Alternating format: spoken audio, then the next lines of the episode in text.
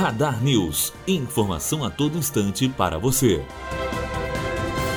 O ministro da Economia, Paulo Guedes, faz nesta semana um giro institucional com chefes dos poderes para tentar construir o diálogo a favor da reforma da Previdência Social. Ele se reúne hoje com os presidentes da Câmara e do Senado para tentar discutir a proposta do governo.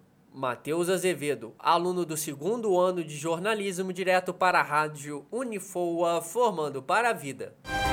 Radar News. Informação a todo instante para você.